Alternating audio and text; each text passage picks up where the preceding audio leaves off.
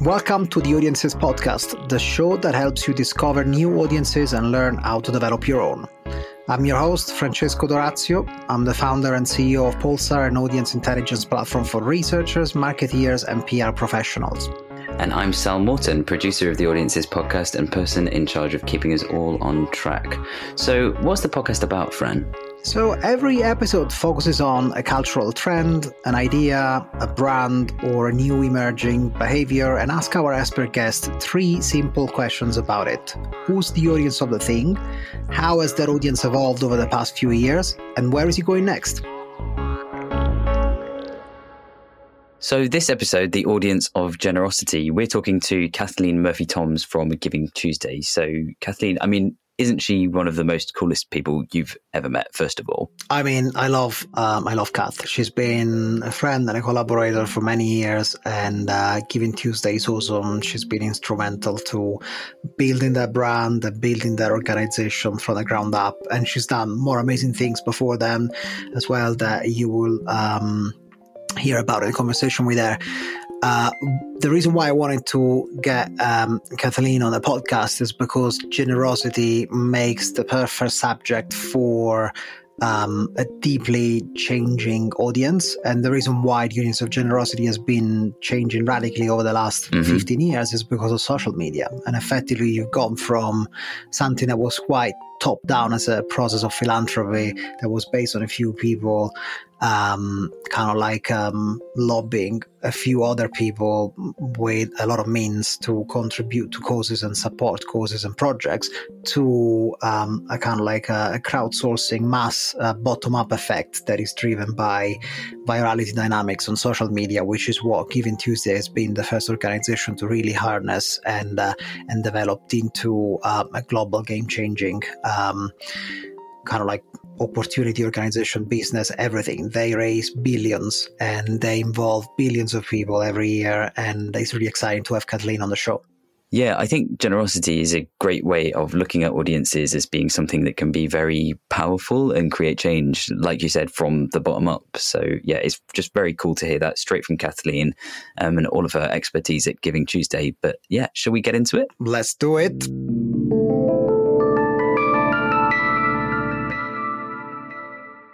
After a pandemic, in the middle of a war, and in an in and out of potential global recessions, generosity is on people's minds more than ever. But after 15 years of social media, the conversation has become more inclusive, has become louder, but also more impactful, and at this point, vital for any organizations that is doing fundraising. Um, the use of technology, including online platforms, crowdfunding, and social media, has basically transformed the way people engage with philanthropy. And these tools make it easier for individuals to donate, raise funds, and connect with causes that they care about.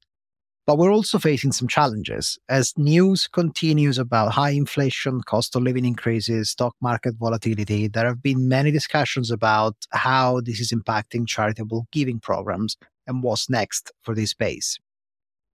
Joining me today, tackling all these questions, is good friend and collaborator Kathleen Murphy Toms, who's the Director of Digital Strategy and Comms at Giving Tuesday. Kat studies the use of digital tools within social movements, particularly their use in shifting power, creating mass mobilization, and achieving global equity. She has coached thousands of social impact leaders and grassroots organizers from nearly every continent on how not only to generate funds for their causes, but to inspire and mobilize groundswell movements to create systemic change. She's an adjunct faculty member at the Center for Global Affairs at New York University, where she teaches social change makers how to develop innovative content marketing and digital strategies to activate and engage new audiences. Sounds awesome. Welcome to Audiences, Kath, and thanks for joining us. Thanks for having me, Fran. This is a delight to be with you today, as always. We always have such great conversations. I'm looking forward to this one massively looking forward to this one. So, how are you today and where are you? I'm great. Uh, I'm in Chicago, where I am typically. I've been doing a little more traveling uh, than recent years lately, but I am in Chicago, my favorite place to be. That's a very low bar to beat. Right. Recent years travel. right. we finally got freedom of movement again. So, can you tell us a little bit about your background? How did you get into this incredible job that you're doing today about teaching the world how to create movements and make change? Sure. Um, I came up so so being here in Chicago, which is my heart and soul. Uh, when you meet somebody from Chicago, they will say this. This is like it's a whole being and a whole presence when you're from Chicago. Um, I came up in community organizing on uh, the south side of Chicago, which incidentally you will have heard are once upon a time uh, president discuss as well, whom I know and love. Uh, I was on the Obama 08 campaign. Uh, and it, it, was the joy of a lifetime. It was the experience of a lifetime. I was super, super young at that time. And coming up in that and out of that, I, once the campaign was over, I and uh, others, it wasn't just me, saw a need in the social sector uh, to adopt some of the tools that we had effectively used uh, that were novel at the time uh, to move people to action toward voting and uh, making the Obama 08 campaign so successful. Um, so that's what I did. After the campaign, I went to my local nonprofit association. I said, Hey, I am just out of college and an Obama 08 alumni. Uh, and I would like to teach your nonprofits how to use this new thing called social media. It's Twitter and these things called a hashtag. Um, and much to my surprise, in my young life, they said, Yeah, absolutely, come on over. Uh, and I became their director of communication over time. And that was a huge part of my role was teaching nonprofits how to use at the time these really new tools to mobilize new audiences to reach new people and uh, change the way we were fundraising, right? So it's a really interesting time to come up. Uh, and a really interesting time for Giving Tuesday to come up too right? Because that was happening right around the same time. Yeah, so so I think just before we get into Giving Tuesday, at the time when you started getting into um, using digital tools for um, um, fundraising, obviously perceptions on social media were quite different than perceptions after 2016, 2017, 2018. It was a very different vibe, wasn't it? And the perception is sort of coming back again now, right? Like it, with the quote unquote implosion possible, implosion social media, or the fragmentation rather, with everyone headed off into different platforms. I'm, I'm hearing echoes of that conversation a little bit, right? Is social media dying? Is it a waste of my time? At, at, at the time back in 2012, uh, adoption was slow, really slow. And I, I don't, it's fascinating. I've just read these these, these numbers from uh, from the US about uh, the number of social network sites uh, users uh, overtaking the number of TV viewers in 2025 in the US. And that's the first time in history that there's a bigger audience yeah. on TV in the US anywhere else other than on TV. Yeah, fascinating. So I think I think we're back. I think we're, we're back. back. and um, we're back after a few bumps and a few hurdles, and um, it was quite interesting to see also the recent. Um, kind of like shake-ups between X, Twitter, uh, Threads, and how it took a character like Elon Musk to uh, rehabilitate Mark Zuckerberg, and seeing a lot of people pretending to leave Twitter to go and join Threads, and uh, and how the whole space now I think is more rebalanced because of that movement. But it was quite interesting to see that shift in perceptions. And I think we're going to continue to see that over the years, right? I keep getting asked this, like, what, where, uh, from the nonprofits, where should I focus my time? Where should I focus my time? It's going to depend on where your audience is. And that has always been true, but at least now we have a plethora of options, right? I think folks are going to find their platform and that's where they're going to stay. And I'm interested to see how this goes. Yeah. Yeah. I feel, I feel the same. I feel like we've gone through a few years of like the, the dark ages post 2016 and Cambridge Analytica and all of that. And now we're kind of like out of that tunnel and people have a much more balanced view of what is the good and what is the bad that comes in this platform. And we just adapted as a species to a whole new environment that basically as like a bus for the first like 10 years of like the second 10 years of the, of the notice effectively. And now we're kind of like on the other side which is an insane timeline for all of this to have happened, by the way, right? Like the whole history of human civilization and society, and, and in this very short, in my mind, time period, 10 years effectively. The speed, yeah, the speed that it has taken yeah. for us to renegotiate our private spaces, our public spaces, how we define ourselves, how we perceive ourselves in conjunction with society, but also how much we can see of society thanks to social media, which we couldn't see before. Because you think about it, when you right. have like monodirectional media, you your sources for understanding society around you are very mediated by institutions, by studies, by you know people writing about it, but you don't see it firsthand, like when you go on Twitter or X or on on Instagram and you just identify trends in society without even knowing that you're doing trend research, basically. But that's what you're actually doing. Um, so how um, you know, Giving Tuesday, obviously, amazing concept for the listeners that are not familiar with it, if there's anyone on the planet, planet that is not, can you give us a quick introduction to that? And then I want to talk about how it came about within a specific context of social media in 2008, 2009. Sure. So it's uh, early 2012. It's probably mid 2012. My colleagues, uh, Asha Curran and Henry Timms, are at the 92nd Street Y they're having a conversation about how, you know, we have these two quote unquote holidays here in the United States. We have Cyber Monday, Black Friday. They're two days for celebrating consumerism. Not so much celebrating. It's more like, uh, get all the deals. Oh, how many deals can I get on this stuff that I frankly don't need? Uh, and they said, what if we flipped that on its head? What if we, can you create a holiday, first of all?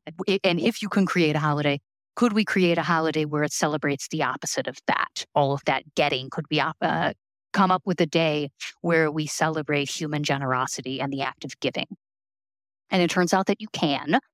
This was again early Twitter days, so it took a little while to convince people that yes, we want you to type hashtag Giving Tuesday. Yes, pound Giving Tuesday. Type it into your computer.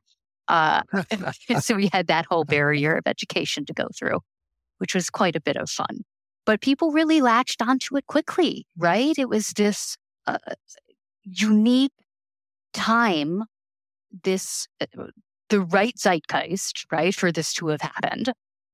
And people latched onto it and they took it somewhere new. Folks in uh, rural cities in America started doing their own versions of Giving Tuesday. Uh, and then countries all over the world. I think the UK was our first country, Canada, UK, and then it started splittering off uh, into countries all over the world. So we have official movements in, I think, 90 countries now. We're on our way to 100 nations of folks who've raised their hand and said, I really like this concept of creating a moment, uh, a, a galvanizing moment in my country to celebrate all the ways that we as humans uniquely participate in society through generosity, not just charitable giving, which you're going to hear me talk about a lot over the next hour. Um, and they create really unique activations that are authentic to the people who live there and unique expressions of celebrating our common humanity. And obviously, this was quite revolutionary at the time because, um, you know, what what you would have seen historically up to that point was that charitable giving um, was um, in the hands of um, a few wealthy donors, and it was about networking, and it was about lobbying, and it was about who you knew. So it was a job for like wealthy people that could connect to other wealthy people and point them to a cause. So it was quite a top-down experience. Yep. I mean, yeah, you people would sit down at their desk and write a check and stick it in the mail and then maybe receive a handwritten thank you two months later, right? It was very, yeah. very old power way of doing things. Um, and Henry Timms, I'm going to plug his book. I do this every time. Uh, wrote a book called New Power, which is about just what you just talked about how how we flip that on its head and adopt a new power way of uh, of being and expressing and uh, conducting ourselves organizationally. Um, really wonderful. So that that that's I mean, obviously that's inspiring uh, and exciting. Even like ten years later, it's still exciting just thinking about it. But um, like with any shift in power, there's always um, a bunch of resistance, right? So yeah. the, the first thing that I can think about is when you started teaching people on how to bring in the crowds into this process did you did you experience any resistance to a new paradigm um, that was Oh, yeah. from the organizations where they like not equipped to deal with it, non they didn't know how to use social media, or they were like ideologically against the idea of even doing it. Oh, all of those things. And I, and I still think all of those things are true, right? Anytime you introduce something different, it takes yeah. folks a while to come along. Um, but I, I do think it happened faster with Giving Tuesday than it has with other revolutionary moments. Um, folks were really weirded out by the concept. Well, wait, what do you mean I am going to accept donations online? I don't think this is going to work. This is a trend. It's a fad. It's going to disappear, was what they would tell me. And here we are in 2023 with online giving uh, absolutely not disappearing. And in fact, I think becoming more critical to a way we run our organizations. And I think it always will Yeah. be. We'll get we'll get to that. Um, we'll definitely get to that because that's a trajectory that I want to explore in terms of like what happens next. But um, I want to go back to that moment when you know you started to experience a seismic change in the way generosity is done, and uh, effectively, what you start seeing is that the audience of generosity, the people that care about generosity, then become the actors of generosity as well. So it becomes like a very empowering uh, moment. Uh, but as any kind of like shift in those kind of like um, uh, in the prominence of the people that care about something, uh, what you see is also a, a, is a very different audience coming into the mix. That is actually an active audience. So if you go back to the moment, what was the perception in terms of like you know the crowds that were getting involved how were they different from the way fundraising attracted people before like what was the well, if you can remember what was the main change I mean, it completely, it completely blasted the Right. windows open, right? Because now we have, now we have mechanisms for reaching brand new people who are not, who've never heard of our mission before in their lives, uh, people all over the world, people from every demographic you can even imagine, uh, being a potential audience member for you uh, to take action on uh, moving the needle on your cause with you, right? So it just completely revolutionized everything. And eh, we go from a world where people are writing checks and it's the it, you have a very distinct profile of who that person is. You know exactly their who that person is to a completely different world. And i think that has still taken to this day still taking nonprofits a while to learn how to deal with this right? Let's talk about the profile for a second because that's when the audience of generosity becomes interesting what was if there was one or if there was like a couple what was the generosity persona before you blew things out with uh with, with just with giving tuesday um i think it depended on the nonprofit but the profile tended to be some old white dude writing a check, right? And now we've got an opportunity for absolutely everyone to get involved in the expression of generosity. I think that's the thing that Giving Tuesday uniquely does. Uh, there are giving days, right? There have, there have been giving charitable giving days even before Giving Tuesday's existence. But the difference right with what we're doing uh, is that we're celebrating every single possible act of generosity by everyone, right? Uh, I get this question a lot: is is the mission of Giving Tuesday mm-hmm. to be the Guinness World Record breaking crowdfunding day of all time? And we consistently are that every time, but that's not our mission, right? Our mission is to build a world that's rooted in radical generosity this notion that we can create a world where somebody else's suffering is intolerable to me as my own suffering. And what if we create a world where people are kinder to each other? They're more patient with each other. They're constantly thinking about what it is that they can do to help, not themselves, but help others. And that's what Giving Tuesday is here to do. It's here to, ex- to build the world that we all know to be possible, right? To mobilize everyday individuals to create this world together. That's a pretty that's a really amazing mission and um and, and obviously a very challenging to um to push because you end up having to appeal to a very diverse range of people that become relevant for your fundraising mission. So how did you in well today, but also in the past when when you guys started doing um, Giving Tuesday, how did you um, identify a type of audience that you wanted to be relevant to, and then how did you go after them? Was it like a kind of like a specific set of kind of like personas that you went after, and what were they, or did you just kind of like uh, try and be as general as you could to be able to bring everybody in? We went with the latter because this is so big and we are literally trying to appeal to every single person on the planet. The marketing 101 stuff about audience personas just it's not possible for us. Possible for nonprofits. It's not possible for us as Giving Tuesday. So we have to and that that's okay because the overarching message resonates with absolutely every human on the planet. That we can build a better society by simply activating on the common value that we all have in common anyway of generosity and helping each other and giving back. So it's a little different for us, right? Yeah, that's pretty cool actually, and that's quite refreshing to to hear it kind of like laid out like that because today is everything about personalization yeah. or about like targeting specific um specific scenarios and specific use cases and specific profiles. But what you're saying is that with the broad appeal of your mission, as big as it is, you need to be able to appeal to the basic fundamental truths of social and human existence. And yep. so you're like appealing to that giving, uh, kind of like giving and gifting, um, um, kind of like propensity that is in within all of us. Uh, but obviously that there's like different triggers that uh, and motivations that um, that that get people to um, activate themselves in that regard.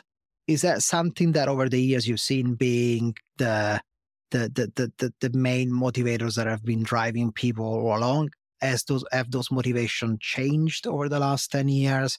As the audiences have kind of like changed and morphed and evolved online, uh, or is it still just one fundamental trigger that works for everyone, and that's what you guys do? That's a big question. I think it's changed drastically over the years, right? I mean, uh, used to be that you just write a check and go about your day. And then we've had this explosion of crowdfunding platforms and Kickstarter and Indiegogo. You remember that one? GoFundMe yeah. and all of these platforms available to our disposal. I think fundraising changes absolutely a lot. Um, and the motivations for somebody to give, though, I don't know that that's changed all that much. Well, I'm mainly um, I'm mainly looking at you know the the the the differences between uh, campaigning for um, urgency when there's a crisis to tackle versus campaigning for uh, moral duty or campaigning for empowering people within um, within a certain cause or uh, or simply kind of like appealing directly to the people that care about a specific cause. Like, have you seen any shifts in that uh, in that sense of what works um, today and and what is getting more people to the table, basically? Like, because I also can see the trends changing with the economic context changing around us. For example, right now we are in a climate of um, crisis. So anything that has to do with urgency maybe tends to go over people's head because the situation is pretty extreme. Um, what's your view on that? Um, I think urgency is always going to work. It has right. always worked. I don't know that that's always the right decision to be making. Just because we should be appealing with urgency doesn't necessarily mean that we should be doing that. Mm-hmm. Um, I think we have to be getting smarter about the way that we're telling stories I think we have to be centering the communities that we're serving more so than this notion of creating a, a narrative arc where the donor is the, the hero of the story, right?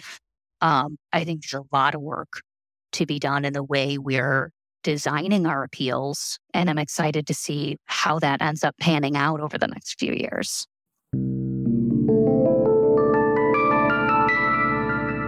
This episode is sponsored by Pulsar what is Pulsar? Pulsar uses AI to analyze live data from the web and the media to help you understand people at scale and with nuance. We're talking about social media like X, Instagram, Reddit, Pinterest, YouTube, as well as search data and any media from TV and radio to print news and podcasts. And of course, you can bring your own audience data like NPR or CRM to analyze alongside everything else. Brands like Amazon, agencies like McCann, media outlets like The Guardian, and organizations like the UN use Pulsar to understand their audiences and create products and messages that matter to them. If you'd like to get a live signal from your audience, get in touch at pulsarplatform.com.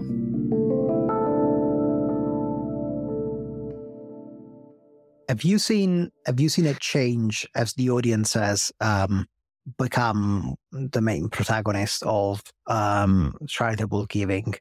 Have you seen also a shift in what causes get funded and where the attention is? And basically, you know, because the demographics of who's donating is now incredibly different from what it was like 20 years ago. Sure. What's happening? Oh, I mean, it's changed. It's changed drastically over the years, but it changes so often. It's hard to make any broad co- uh, correlations. Um, things like education are always insanely popular. Things like human oh, rights are always insanely popular. I will say I've seen more interest in social justice work lately, um, which I'm personally glad to hear. I think that's a testament to all kinds of things that have happened to us across mm-hmm. our world in the most recent years. But I think folks are more attuned in to the kind of inequalities and where we need to be funding to get at the root of those. Yeah. Right. And really super excited to see how that pans out in the next few years. Yeah. Yeah, that's that. And also, there's another kind of like interesting um, space to navigate, which is the difference between um, what people say they care about and what they actually ended up um, donating to.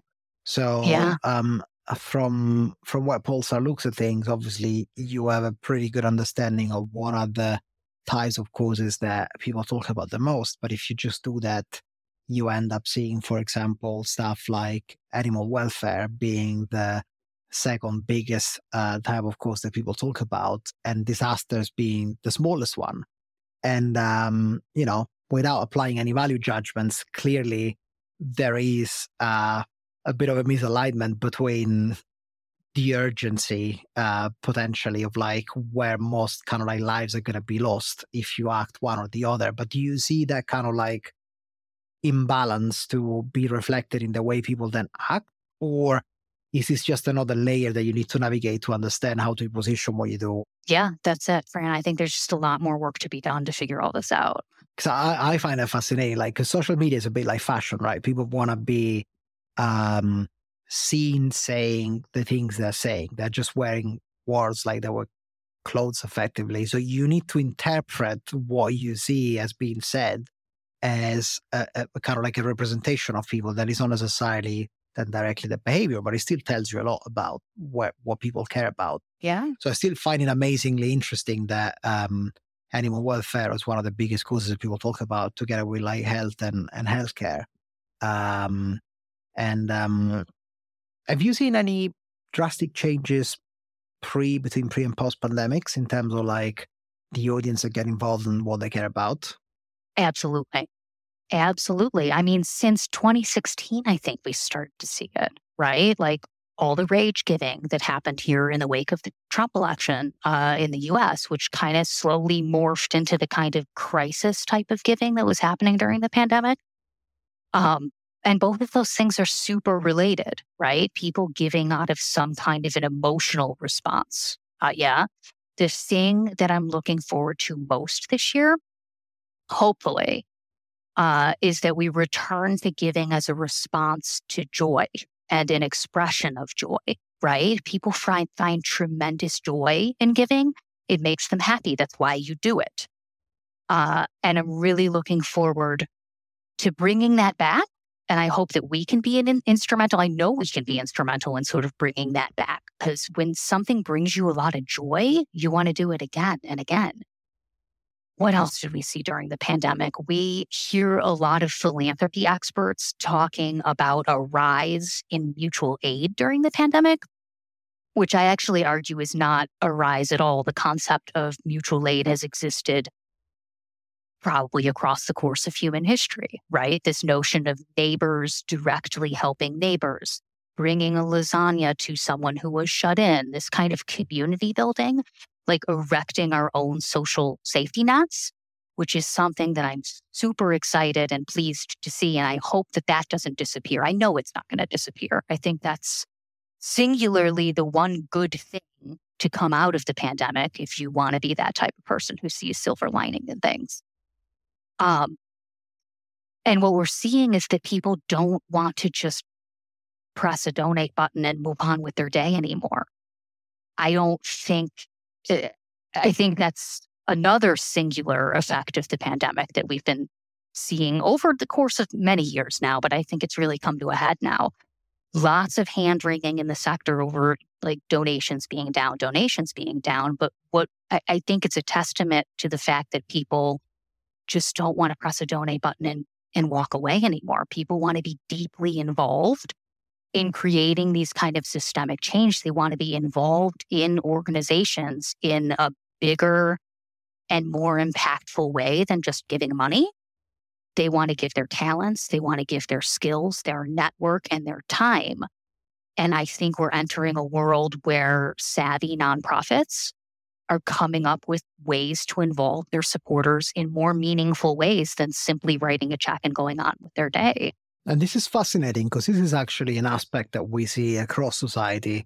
For example, in in in, in kind of like in the workforce, you see this again and again, where like um, people joining companies when they understand and share the purpose of the company, but nobody's really just going for a job unless they're desperate for one.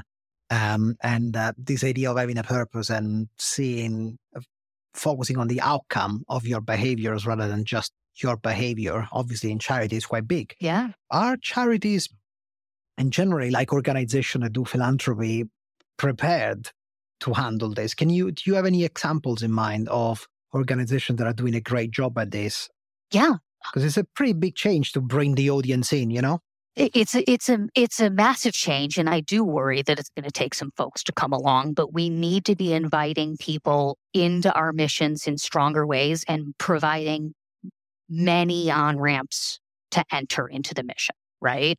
I think nonprofits need to be creating moments where people can actually physically get involved in their mission. You need to invite people in to volunteer to give their time in other ways. There are are there remote opportunities uh, that people can help you achieve your mission. Yeah, there's almost like there's almost like the feeling of um, charitable organization looking at audiences as um, stakeholders, whereas um, and stakeholders that they need to start reporting to and provide updates on progress and involve in that progress. I think, like you know, this is a completely different um, sector, but in entertainment, uh, what you see is that the job that has been done and it continues to be done on fandoms, for example, is quite interesting in that respect, where fans over the last 30 years have become, uh, have gone from being a um, kind of like a, a, threat to the owners of the IP or whatever entertainment um, um, uh, idea was out there to becoming actually co-owners of that IP and actually becoming almost like investors in that. Yes. Yes. Co-ownership. We have been yelling about this for 10 years now at Giving Tuesday. I think nonprofits need to be thinking about their supporters and their stakeholders as exactly this. Can you create a fandom for your mission? Can you create an army of individuals who will go to bat for you and help you get word out about your mission, help you walk hand in hand uh, with you. Uh, it's. I think this is really exciting. Absolutely critical to all of us as we as we move forward. I think this is really exciting. This this idea of like deploying the fandom um, framework within the the the, the um, generosity um, space is quite crucial because people are generally passionate about the causes that they support. It's just that they haven't got the tools to make a difference other than donating yeah. money. And yeah. um, I but they do now. But they do. But, but they do now, right? And I think yeah. that that's what savvy and it's savvy nonprofits need to start pulling up ways for them to be empowered to go help, right? Yeah. I think there's a there's a there's a narrative that risks um, um, damaging the impetus that can come from this idea of of of, of um, you know involving um, uh, supporters of causes as co-owners and fans of that specific mission. And is the narrative that in, um, in a recession and in times of crisis, individual donations go down and um, and you end up defaulting back to the big wealthy donors that contribute the majority of the donations.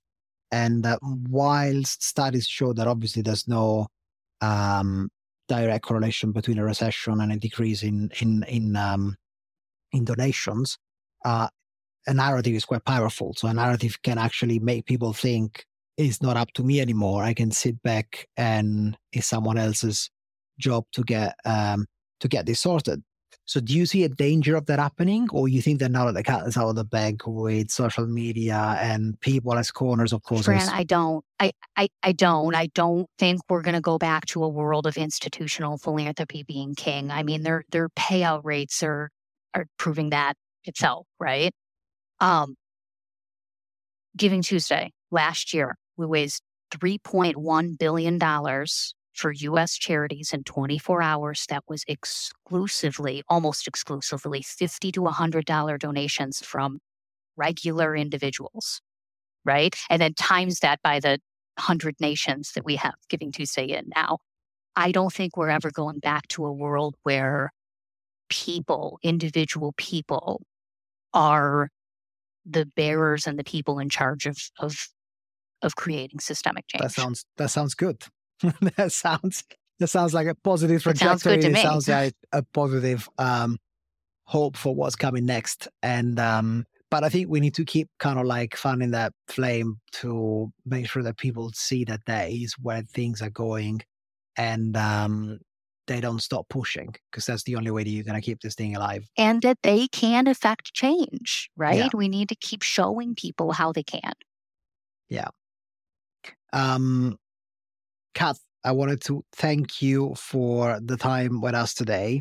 Um, I think that with that one, uh, which is great news, I'm afraid that is all we have time for today. Um, thanks again for joining us and for your insight and experience on generosity and um, and Giving Tuesday. Uh, and thank you for the work that you do. It's just amazing oh. and game changing and makes a huge difference every year. Well, it's um, the honor of a lifetime. So I thank you.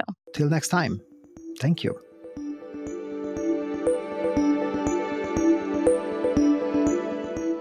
You've been listening to the Audiences Podcast, the podcast that helps you discover new audiences and learn how to develop your own. Me and the team would love to hear your feedback on the episode and on the podcast in general. Let us know which audiences we should explore next or anyone we should get on the show. Do reach out on our social media or email us at hi at audiences.podcast. As always, please rate, review, and subscribe. Till next time.